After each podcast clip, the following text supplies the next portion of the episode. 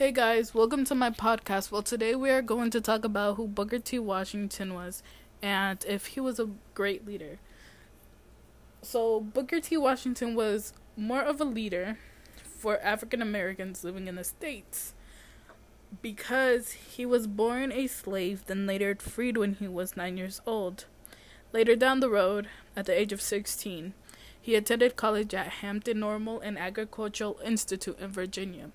This will greatly impact him in his career because he will get recommendations from officials and become the first principal at Tuskegee Normal and Industrial Institute, where he would have the ability to educate others in what he believed in, like advancements of African Americans and what he has contributed, like the programs he has started.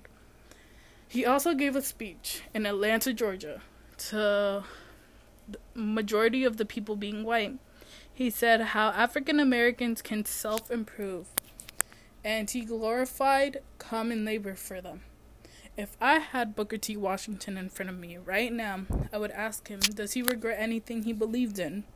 And also another question, another question I would ask him would be, what does he think about what's going on today in the United States and what does he think about Black Lives Matter?